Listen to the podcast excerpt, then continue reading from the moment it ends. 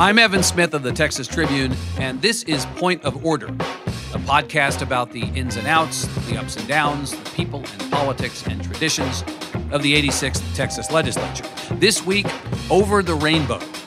One of the many ways in which this has been a different year politically than we're used to is the relative, relative peace and quiet around matters related to the sexual orientation of our friends and neighbors.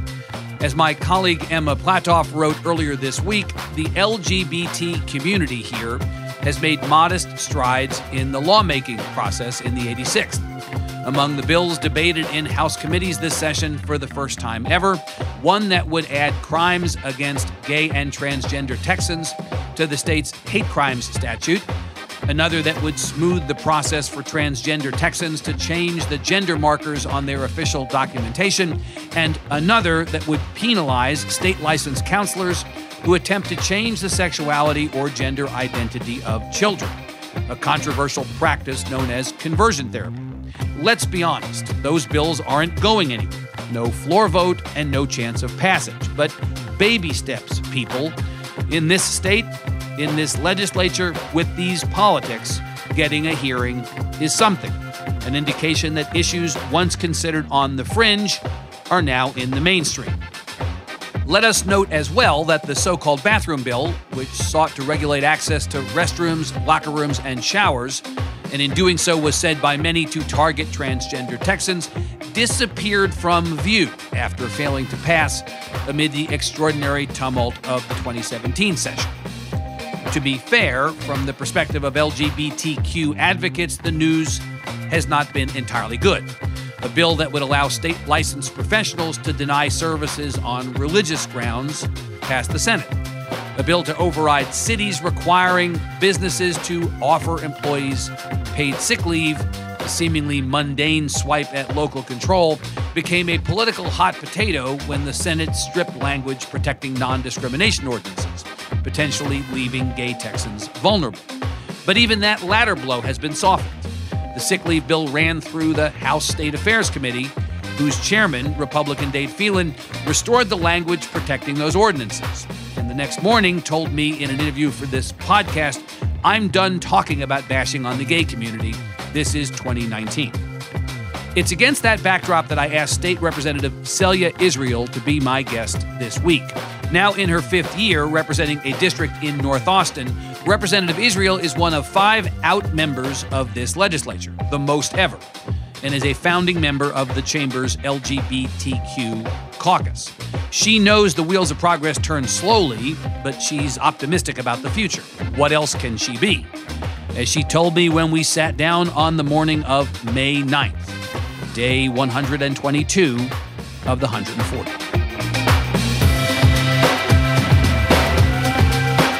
Point of Order is supported by the Texas Freedom Network, a nonpartisan grassroots organization of religious and community leaders and young Texans who support equality and social justice.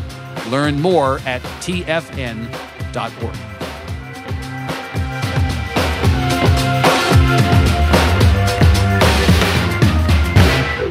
Which is harder to be at the Texas legislature at the moment? A woman, a person of color, or an openly gay Texan? It seems like you, uh, the answer is different depending on the day of the week. Is that right? I, I, just thought you were going to say something simple like, yes, left uh, all of the above. Yeah, it's just it's it's an array of issues. I, I mean, the people who listen to this podcast get it. They know. Every other year, we we put ourselves through this torture chamber known as the uh, the legislature, and and we're taping this on the day in which it's the last day in which our House bills need to get out. So if my voice is particularly weary or strained, um, you'll know why. I don't ever take it personally, Representative. Although maybe I ought to take it personally, actually. Um, th- there have been moments, though, of, of, the course of the five years you've been in the building, yeah. where being a woman was probably yeah. hard, where being yeah. a person of color was probably hard, and where being a, an openly gay Texan was probably hard. There were days where it's a couple of those. There's days where it's all of those. Yeah, pick one. Pick one of the hats. Right. Um, it, interestingly enough, it's never a day when it's difficult to be a left-handed person. There's still time. There's um, still time. But you know, um, you think it's gotten easier or harder in the time you've been there to be in an underserved or underrepresented group as far as the government goes? I think it's gotten easier because with my, you know, with my other colleagues, we get to know each other better. Th- There's uh, there's more leaning on one another. Um, uh, you find more allies. You know, when who's comfortable to come out at which time on to help you with questioning, with uh, support, and now we've got enough of us who identify as LGBTQ that we actually have. Uh, we decided to form a caucus at the Right. beginning of session, so you know there's strength in numbers there, and um, so there's something reassuring. Half of half of what I, I suppose anybody does in life is is psychological. Can I do this? Can I do this? Can I do this? And sometimes you can do something alone, but sometimes you need people to help yeah, buttress you, yeah. right? In that sense, it's it's very very it's in a it's emotionally um, stabilizing to know you have somewhat of a squad with you. allies, allies around you. Yeah. When you talk about leaning on people, are you talking about leaning on people you agree with necessarily, or can you sometimes lean on people you don't agree with? I wish I could say that I could um, lean on, meaning rely upon people that I don't agree with politically. I think I can lean on and rely on um, my friends from across the aisle for, uh, you know, a, a comfort, a hug when I need it. But when I need them to just come out and say, "This is BS," the polit- the politics aren't there for them yet. Doesn't always That's- happen, and that's right. sad to say because they're Right. good. They're good and decent people. This is what I wanted to get to or get at. Is the conversation that we see front mic, back mic in Mm-hmm. public a different conversation than the one you're having in private? absolutely Is this about substance or is this in some cases about rhetoric? Are they making an argument about issues or are they making sometimes a political argument with a wink and a nudge, knowing that the politics are what the politics are for their party or for their district or for their base? They wouldn't necessarily be opposed to you, but for the politics. I'm just, I just I'm trying to understand like where along that continuum the folks on the other side actually land. Is it about the substance or the rhetoric? Well, I would say for my Republican colleagues, we agree on a lot, but um, Just we don't can, see that. can we, don't agree on it. a lot publicly, front mic, front mic, back mic? Um, absolutely not. It's it's a I was calling it yesterday a, a, a telenovela sort of. You know, it's I'm going to act as if I'm very upset with you right now, and then you you know you leave the mic and then you're you're fine. Um, so there's somewhat of a show that you you you you see on the floor, and and that's You- you understand that. you understand that that's part of the deal. And you're okay with with that. You're, you can accept it. I'm okay with it for now, Yeah. but I'm anxious for us to move forward our politics and our policies right now. I mean, a shout out to um, uh, Sarah Davis and in Houston who has a ton of LGBTQ Houstonians in her district and um, who's very very solid when it comes to to gay rights. Right, but everybody points But- to Representative Davis. She is the exception She is the exception who proves the rule. and that's sad. Right?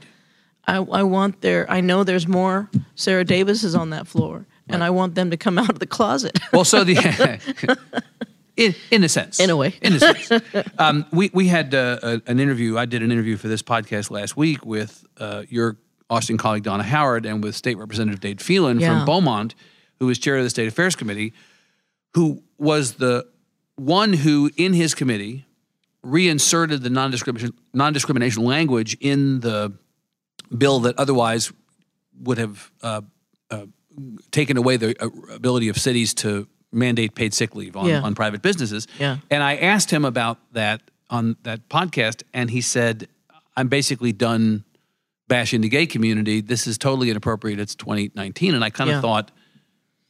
That's a, I was sort of surprised, stru- struck by that level of bracing candor on the Yeah. part of somebody. And I don't know Representative Phelan, Chairman Phelan, very well. He's not Sarah Davis. Yeah. But apparently he's also not a lot of other members in the way that he was willing to just say that matter of factly. Yeah. Well, he and I came to the legislature at the same time, and uh, and when you're the when you're the chair, you're you're under a lot of pressure, of course. To, to Some people think it's easier when you're the chair. It can actually be much it's harder. a lot of you have to, Right. you have to know more about your colleagues' legislation. You have to uh, you have a committee staff. Um, uh, the how do you moderate and modulate?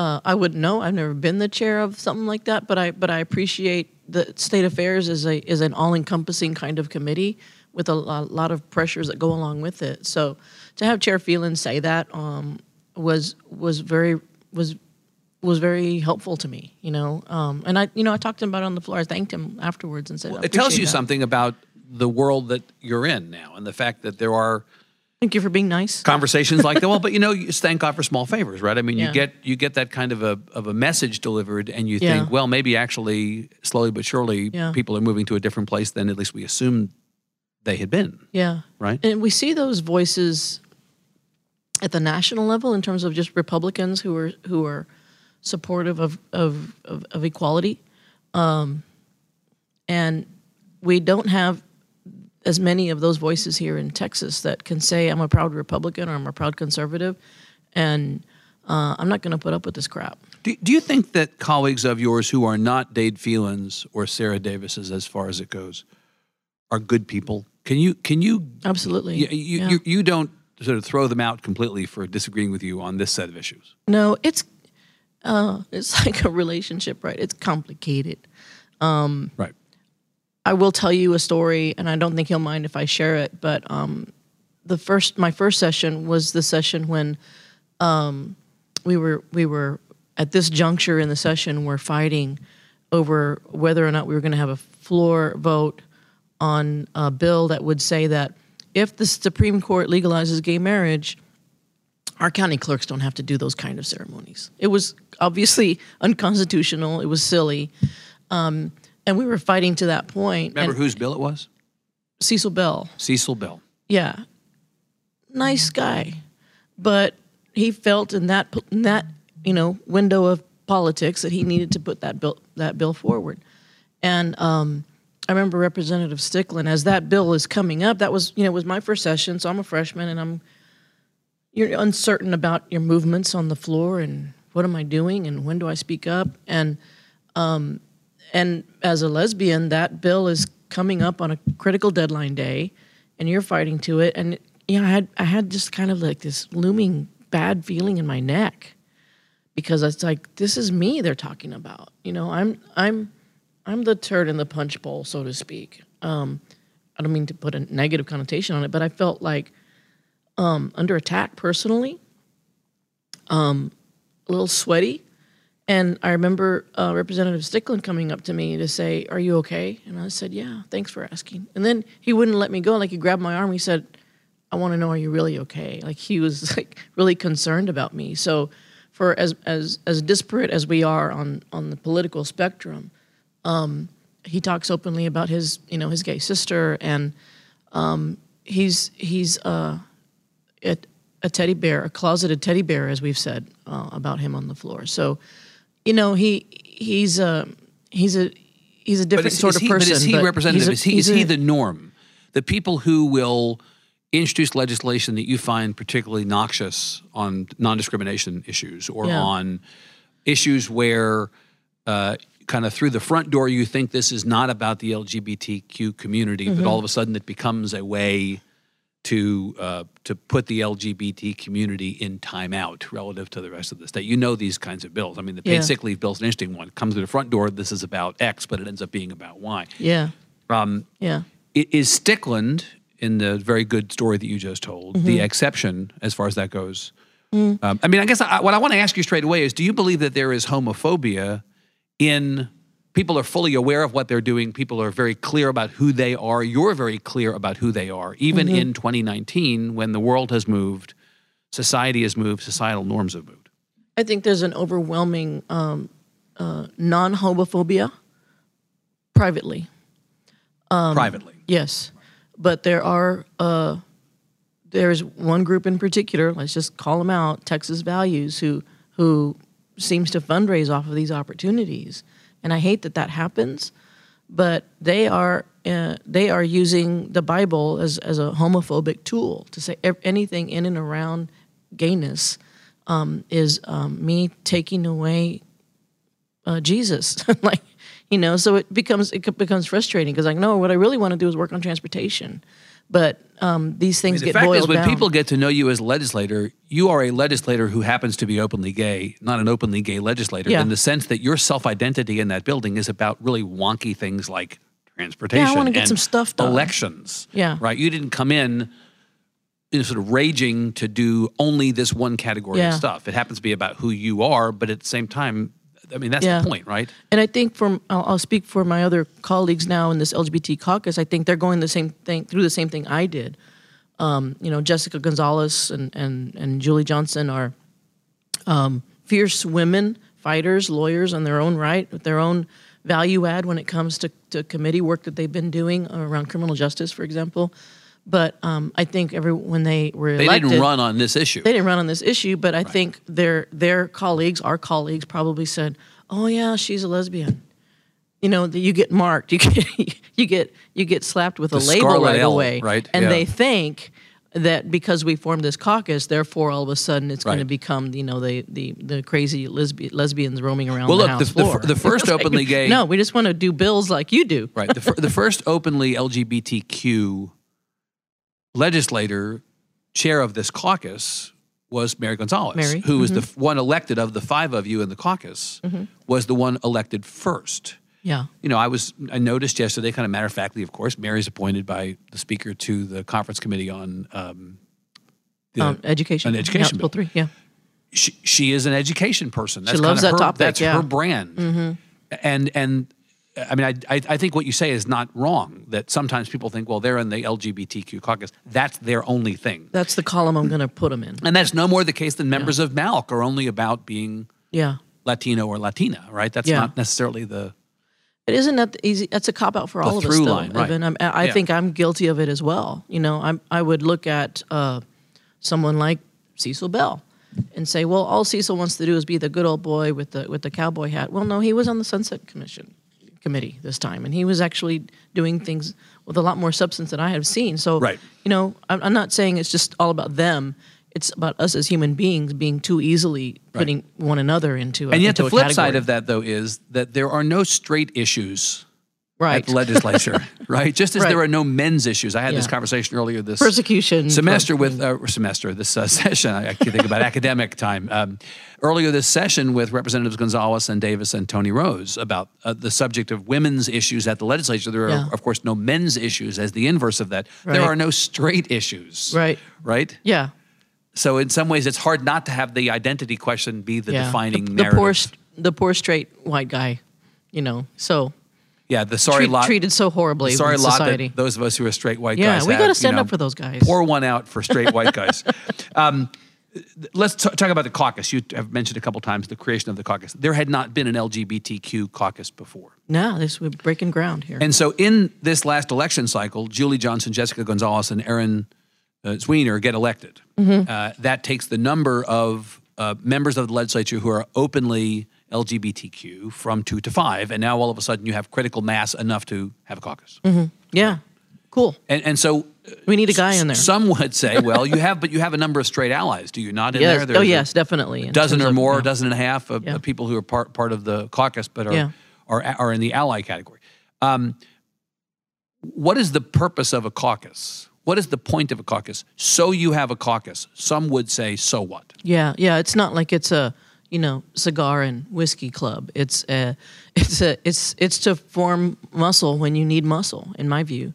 And um, the LGBTQ caucus um, has we we formed as an entity, but um, as we're talking today, we're getting ready for a press conference um, to make a statement about the fact that this craziness of the House calendar has has allowed a a troublesome bill to creep up, and we don't know if we're going to be able to keep it off the floor.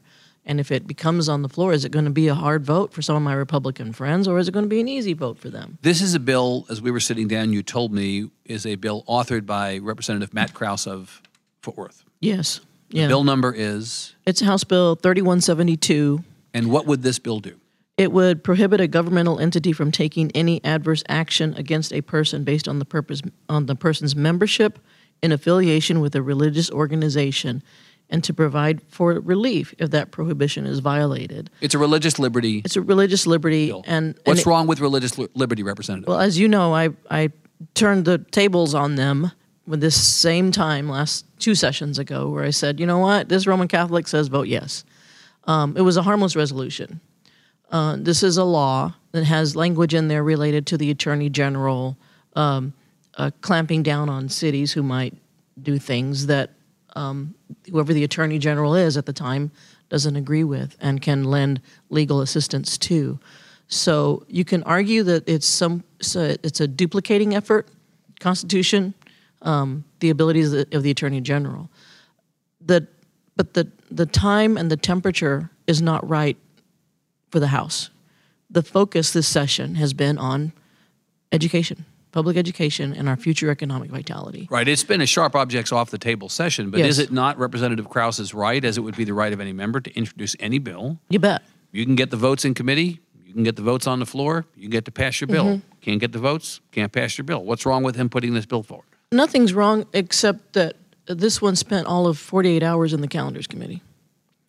There You was feel like this is being snuck into the building under darkness of night or under cover of darkness. it was either an intent to be that spot on the calendar that we were going to um, inertia be damned we're going to take this bill up or it was going to be that spot on the calendar that we were all going to fake fight against i don't know i'm not in charge But you're concerned enough But that I'm you're concerned about raising the issue with me, and you're concerned enough that the caucus is going to raise an issue this afternoon Yes. about it. Now, this is not the same bill that came over from the Senate at the beginning of April and was referred to State Affairs and has not moved at all, which was the SB 17 legislation, also a religious liberty bill related to licensing. yeah Uh, that was Senator Perry's bill. Yeah. That is not this bill. Yeah, so- Sounds similar. Yeah. But not this bill. So yeah, you could make an argument that the, the least offensive of the array of, of anti-LGBTQ bills, or the those bills who had a potential to be anti-LGBTQ, Right. uh, are the ones that are looming on the calendar today. Yeah.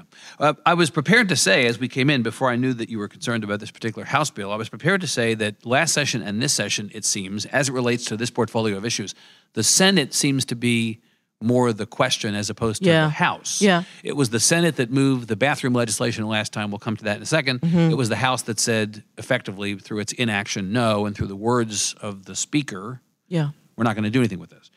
Uh, this session, I mentioned Representative Phelan, Chairman Phelan's work as the chair of state affairs, reinserting, restoring the non discrimination language to what was the paid sick leave bill Yeah. when it came over from the Senate. There's a question now should those bills go to conference, whether that paid sick leave bill will actually move. Mm-hmm. Chairman Phelan has said he's not interested in seeing that bill come back with the language stripped again. Yeah. Uh, the House has taken up a number of bills. Again, we'll talk about that in a Yeah. second, where there have been hearings on Yeah. legislation Good that you care about, where the bill's not going anywhere. Yeah. But at least having a hearing is something. Yeah. Um, but the Senate has seemed to be more of a locus for some stuff that you don't like than the House last couple sessions. Yeah. What's Thank- that about? Well, um, the person in charge of the the flow of things at the Senate uh, has a has a different set of political priorities. Who's that exactly? That would be this lieutenant governor. His name is Dan Patrick. And you believe he is orchestrating this from on high? I I I'm not um, I'm not in the nest, um, but uh, I hear that um, that he he uh, has will place his thumb on the scale and say this is good, this is not good, and uh, and it's I can't change their minds. Um, I can't change their priorities, uh, but I'm I am grateful that in the House, um, Speaker Bonnen really does have a respect for the the the process and has appointed chairs on the various committees to where we've been able to limit that kind of of um, division. It's it's not good, Evan, when a young LGBTQ person um, watching us from Amarillo or El Paso um, thinks they're under attack because of what's happening in the Capitol. I would like them Do to you think say, that's the message they get? yeah, they're people are watching. Um, so I, I mean, I've I've called upon the my the Senate of my youth a lot as I as I have entered the public realm because I want to I don't want to forget what it was like to be in a far distant corner of the state and wondering what do those people in the Capitol have to say about me. Um, and if you look at what's happening in the Senate, it ain't good. If you look at what's been happening in the House, there's some good things there. Now, if I'm if I'm Dan Patrick, my response to that might be elections have consequences. I've stood for election now twice for lieutenant governor. I've been elected overwhelmingly the first time, less overwhelmingly, but still elected the second time. The state has spoken in terms of its priorities for the legislature, for the Senate, Yeah. for the office of lieutenant governor. Um, if they don't like what I'm doing, they could have voted me out Yeah. after the last session. They could vote me out the next time if I elect to stand again for reelection. Mm-hmm. Um, I'm just doing what they elected me to do. Yeah. And, and by the way, I, Dan Patrick, am among the most transparent of the elected officials in office. If you Mm-hmm. don't know what I'm doing, it's only because you haven't been paying attention. Mm-hmm. So it's not as if I somehow surprised people by the way that I'm running the Senate or managing the flow of legislation. Even if I stipulate that I manage the flow of legislation, which he might not, Mm-hmm. he would say, "Too bad. The the voters of Texas elected me to do a job." Yeah. Well, you know, again, I can't I can't control that uh, approach. Um, I can only control uh, things within my realm, and and I think that one person can make a difference. One one member of the House can force a, a positive committee hearing that's going to send a positive message out there, like we did with reparative therapy, for example, to say there's there there's a law that we can change that will help people. Just being able to As opposed air, to hurting people. Just being able to air that, being able to Yeah, have it that conversation It was a game changer. is therapy of a sort. Yeah. Yeah. It was it was it was a difficult hearing to have. It was a rather short hearing, and and I don't begrudge Miss Miss T had a you know really limited. But it was not a non-hearing. But it was it was a. I warned them. I said this is going to be emotional, members, and um and it was real. And it was, it was, raw, right. And that was and it was uh, it was cathartic, and it was it was. I know that it helped people. And as you point out, Representative, chairs matter Yeah. as well as leaders matter. And in the case of that committee, chaired by Public health. Yeah. Ms. T, that was a defining aspect of how this played out. exactly. The reason that it got the hearing it got Yeah. was because of Ms. T. The chair holds the keys. I mentioned uh, uh, Speaker Straus earlier. Speaker Straus was quite ardent in his opposition to the bathroom legislation, both before and after the 2017 session. Um, and, you know, a, a guy who, uh, whatever you thought about him as Speaker, tended not to get too far out there rhetorically Mm-hmm. at any moment, got pretty far out there rhetorically on that particular piece of legislation by the end. Yeah. Speaker Bonnen is not Speaker Straus. He's a different guy. Mm-hmm. Arguably, he's more conservative than Speaker Straus, just temperamentally, right? Mm-hmm. I mean, this is kind of who he's been if you look back at his work at the, at the legislature. Did you and Speaker Bonnen have a conversation about this issue, either bathrooms specifically, or the portfolio of issues that the LGBTQ community cares particularly about before the session started? Yes. Er, early on, we felt like it Tell me about that.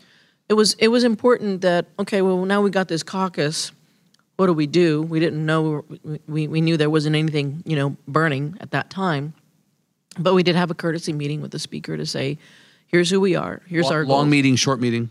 oh probably in 30 40 minutes Right. just to say here's what we're doing here's what we're up to and um, the speaker is I, I what i respect about the speaker is that he is very process oriented he loves the house as much as any of us do and Yeah, he's, he's a- a, he's a man of the he- institution, and he's a he? Yeah, student yeah, of, right. of, of, the- of, of the, the ways of the house and you know i respect him for that um, the fact that he did give us um, the- meaning my, my colleagues an, an, a- an array of committees an array of speakers bills were not just all categorized to all the lgbtq things are going to go to state affairs um, things were spread throughout you see his fingerprints on that. definitely definitely i He, think he and that's could have he thing. could have kept all this from happening, all this activity that you consider to be positive, had he wanted to. Yeah, and but I don't think he doesn't. He he. I take him at his word, where he's just told, uh, made made it clear that the the people that he had ch- asked to chair a committee are that he's not putting his thumb on the back of their neck to say, "Hey, I didn't mean for you to do that." Um, he uh, uh, puts good women and men in charge of a committee, and then says, "Go do good things, Do your work. do your work." Exactly, and, and and respect the house and respect one another. Does the fact that the bathroom bill did not resurface in this session, I mean, that's a practical political yeah, fact. I mean, the electorate returned a different legislature to Yeah. the Capitol this time than last time. Yeah. A legislature that is likely, on the numbers at least, to be less inclined rather than more inclined to re um, uh, reimagine that legislation or take it back up, I should say. Uh, but the fact that it didn't come come back kind of seemed like, from your perspective, maybe victory of sorts. oh, That you didn't have to refight that battle. if, if looking at it now where we are in the session, it's it's a relief to not have that boot on the neck, so to speak. right? Yeah. Um, it's not fun. It puts it it it hurts the ability. it hurts my ability to do other things, but it also harms relationships. If if I'm having to fight with my colleagues about a bathroom bill kind of thing, which the Krause bill has the potential to become, that means we're not working on public education stuff. Right. And that's and that's a shame. And that's and that pisses me off. You view it as a distraction from the main business of the state. Yeah, I mean, if, if you believe in the collegiality and we're all going to be cordial and we're going to be respectful of one another, there's nothing to tear down that respect faster than um, than something like an anti-LGBTQ bill. Uh, your colleague, Representative Johnson, new member, member of the caucus, said on this subject of what progress looks like. You take two steps, and the next session you take two more steps, and you continue to build the road of full equality. It's Yes. incremental, but it's forward progress. You agree with that? Agreed. Yeah. And those hearings that we talked about, whether it was the conversion therapy hearing or the hearing that Representative Coleman, Chairman Coleman's bill Yeah. on trans protections, hate crimes. hate crimes, Mm-hmm. God. I mean, he he first introduced that legislation a long time Yeah. ago. no, did he, he, he not? pierced the water for a lot of us uh, years ago. Um, as as someone who um, has he, he's a warrior. So you got to give him his props. right.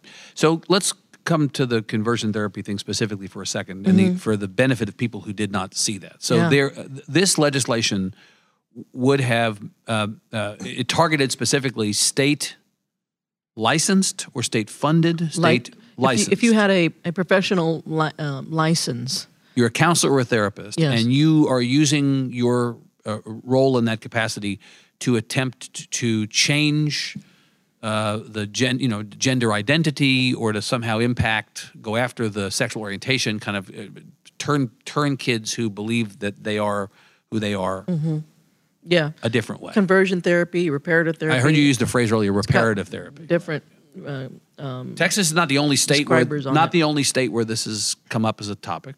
Right. There's about 10 other states that have had similar moves where they've said, and in, in an age now where um, we as a state have, in the last several sessions, worked uh, across the aisle on things related to uh, mental health and suicide prevention. Um, this this fits in there. there. These the reason why I guess I get emotional is because there's young kids who think they are less than because mom and dad have been convinced by a therapist, I can fix your kid. Yeah. No, that kid doesn't need fixing. The kid just needs to be a kid. Um, so we had some very compelling testimony. If anybody's listening, go go check out the hearing. It was um, it was uh, short and impactful. Right. Um, it would, didn't say to mom and dad what you can and cannot do. It didn't say to the priest what you can and cannot do. It has nothing whatsoever to do. You were specifically with talking about the freedom. public piece, which was state. if you're going li- to hold a license in licensed. this state, you Right. can't do that. And this is a longstanding belief from the American Psychiatric Association and other healthcare. The Texas Medical Association um, was in support of this legislation. So. Bill gets a hearing, doesn't get a vote in committee, yeah, doesn't get out of committee, doesn't get to the floor, doesn't get a vote on the floor, probably doesn't pass if it yeah, does get to the floor. You can read the tea leaves politically. You know this legislation. Yeah. Fine. What happens next time? Come back again?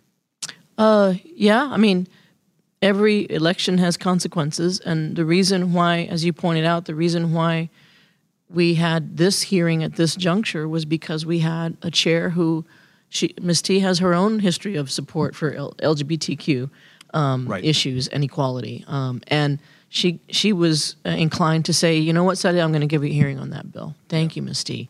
Um, so two years from now, we don't know what the composition is going to be of the House, but um, you have to be you have to be strategic in my mind, and um, uh, there'll be an opportunity to to say something uh, positive in in the way of reparative therapy. I think, but but you know, back to what you know Representative Johnson was saying, you you you, you think you take two steps forward and then another take two steps forward, but it might be two steps forward, one step back, and then two steps forward, one step back. Is what what I've found. It, it That's still move progress, at a glacial though, isn't pace. it? Yeah, It's still, it's still progress. You bet. I mean, I think about the business community's activation on the bathroom legislation last time. And again, I mean, here was a CNBC headline from just a couple of weeks ago. You would have thought it was 2017 all over again. LGBT groups and tech companies warned that a Texas bill could cost the state billions.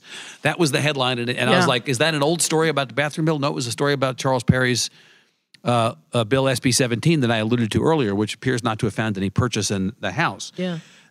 the business community is concerned about legislation that might otherwise dissuade businesses or employees from locating in Texas. Real economic consequences; those were challenged the last time by the lieutenant governor and allies Yeah. of his Canceled bathroom bill. conventions, But you know, and they said, well, you know, that's all been exaggerated by the people who oppose the bathroom bill. But the point is, the business community was concerned enough in the last session and is concerned enough again in this session to get off the sidelines Yeah. and to speak up about that. So, Yeah. again, speaking of allies and speaking of ways in which progress is made, you may Mm-hmm. consider the business group's activation on these issues to be a form of progress that's ultimately helpful for you the next time and the next time and the next. Yeah, all, all of the um, normal usual suspects, Equality Texas, um, HRC, are are growing in, in influence as well.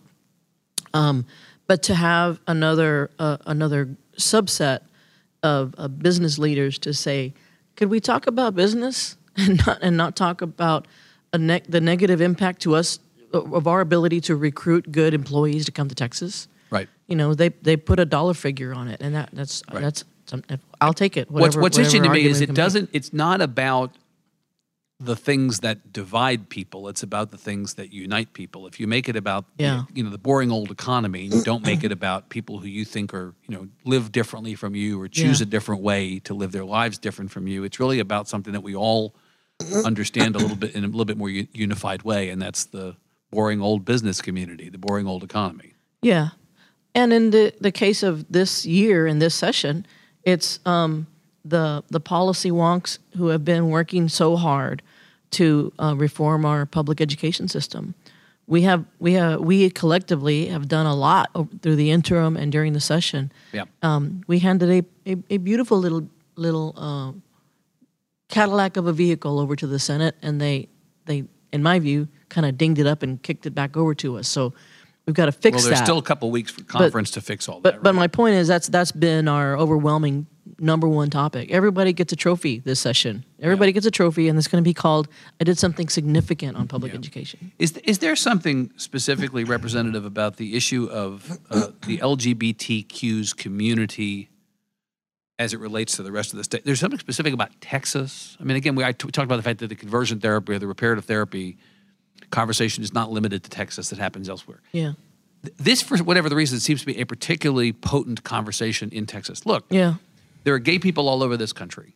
Mm-hmm. I'd stipulate there are gay people in all 150 legislative districts, in all mm-hmm. 31 Senate districts, in all mm-hmm. 36 congressional districts. There are gay and lesbian Texans, bisexual Texans, every place, transgender Texans, in all corners of this state, as there are probably all over the country. But for some reason, the conversation here seems to be more potent. I just wonder why you think that is. Is there something Here meaning about Texas? Texas? Is there something about Texas that makes this conversation harder or more fraught? I um I will I will say Texas gets people's attention. Um, if you're in any other state, Nobody's you- paying attention to Idaho, candidly. and you say right? you're from Texas, Vermont.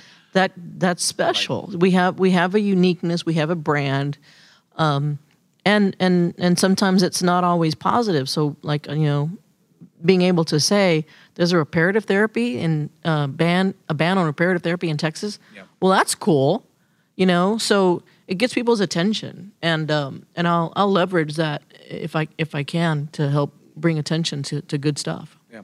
This is also a state, as you had talked about earlier, the, the fact that the religious through line of this conversation, this is a, a state that is a state of significant faith, people Mm-hmm. of great faith, rodeo buckle of the Bible Belt, Yeah. right?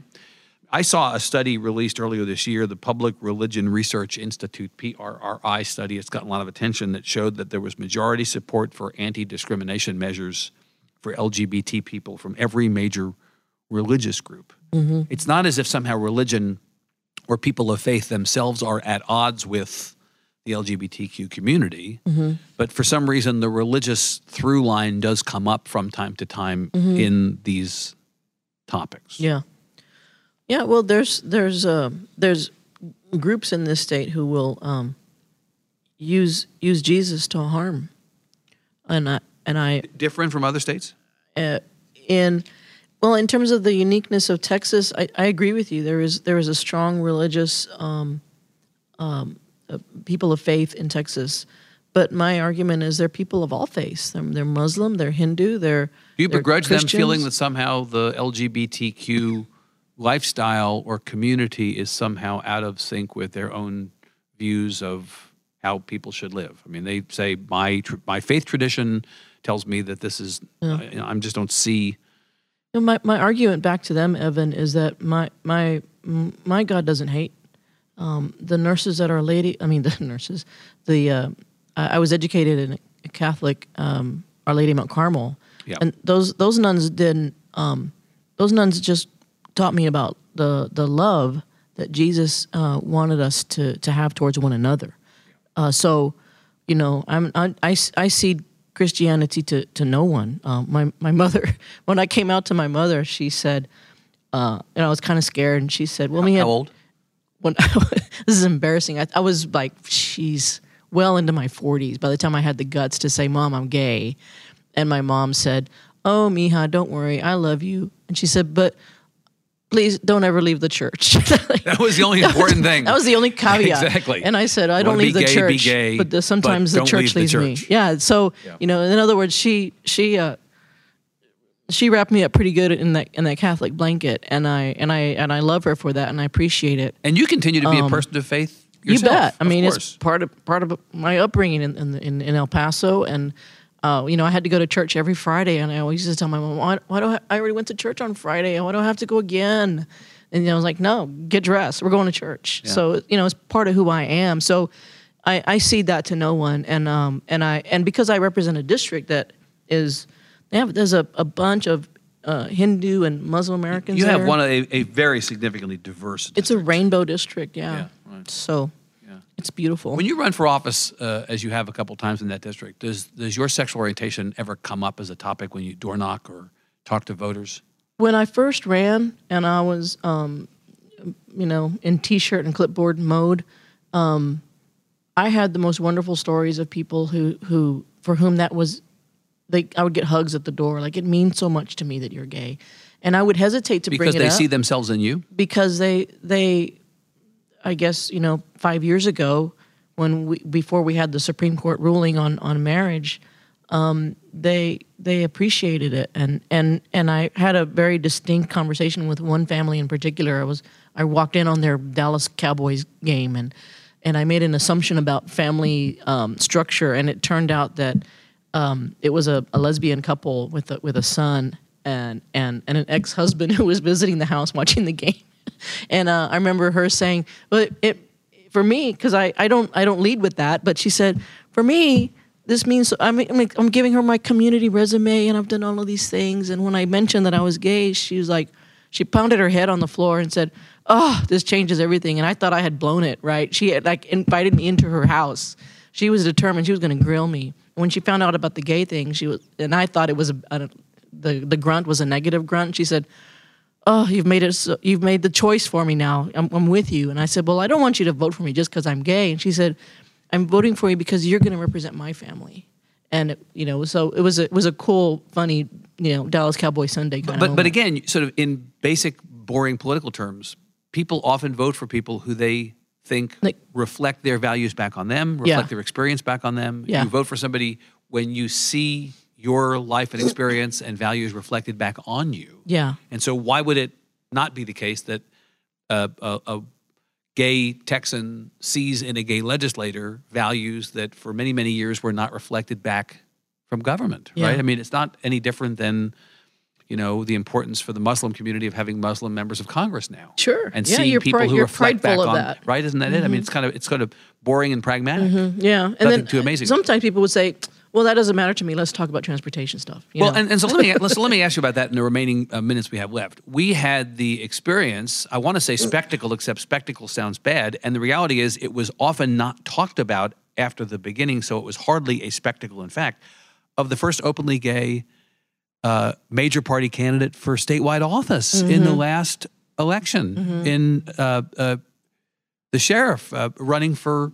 Lupe Valdez running for governor of Texas as a Democrat. Now, she didn't have any success as a candidate. yeah.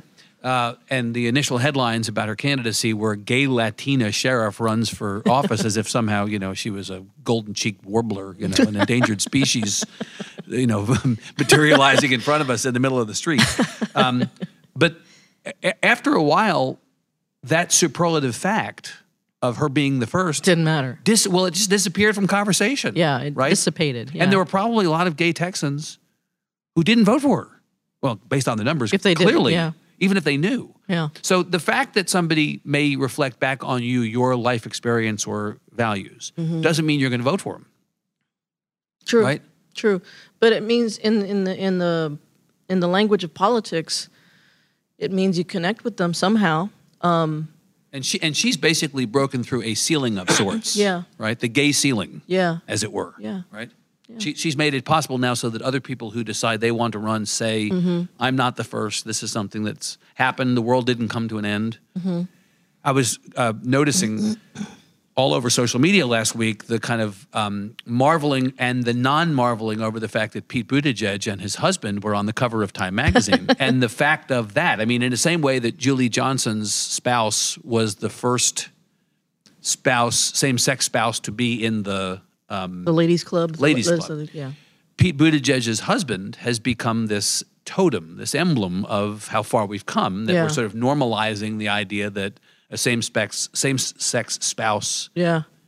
might be in the White House, and the fact of them on the cover was both this moment, but also it was like, eh, people sort of shrugged that. Went, well, that's just, we're kind of at a different place now. Yeah, we're. Um, I remember talking to a union guy here uh, when I was first going to run, and I was a little. He was an older guy, and I said, "Well, you know, I, I don't know how voters are going to feel about the fact that I'm a lesbian." And he said, "Hell, Celia, now you're now you're expletive trendy." You know, so Oh, really? you're trendy now. Um, Oh, wow, you're and I think we're still trendy, but I think we're going to become kind of boring after a while. Like, oh, Would you rather you be know, trendy or boring? Next chapter. I, I love being trendy at the age of 50, 54 years old. An I'm- overnight success at love to be 54, trendy. right? Yeah. Hell yeah, I'm trendy. Right. So where's this going? what, where, where does all this land us in the next session? What, what, what? If we're having this conversation two years from now, what's different about it? Well, as we just said, maybe it becomes not such a thing. Maybe not so trendy and utilized only when we have to. Maybe the caucus grows. Maybe, maybe we have. Um, we need we need some we need some boys to help represent the the gay men of this state, and um, it's a presidential year that's coming up, and there there we have an awakening politically of people. Maybe we'll have some candidates to to present to present themselves and say I, I I'd like to serve. Yeah. You're going to come back. Yes, sir. Uh, You've made a decision to a- run again. Have you announced? Yeah, my, my partner this morning because we you know been going till midnight, and I got home at one o'clock in the morning, and um, and, and she she said snarkily, "So "Let's just give it all up, Celia. This is it. You're done." She knows them. She knows what the answer is going to be. Then I look back at her with the snake eye, and she says, "Yeah, I know. I get it. Yeah, everyone's I'm- I'm- everyone's I'm household a conversation is the same as it, as it happens. All right, Representative. Good luck with you. Uh, rest of the session. Thanks very much. Thanks, Evan. All right. You've been listening to Point of Order, a proud member of the Texas Tribune's family of podcasts. Thanks to our guest, State Representative Celia Israel, and thanks to the sponsor of this episode, the Texas Freedom Network. Be sure to check out the Tribune's deep coverage of the 86th legislative session at texastribune.org. And if you like what you see there or hear here, tell your friends about us. Until next time, I'm Evan Smith.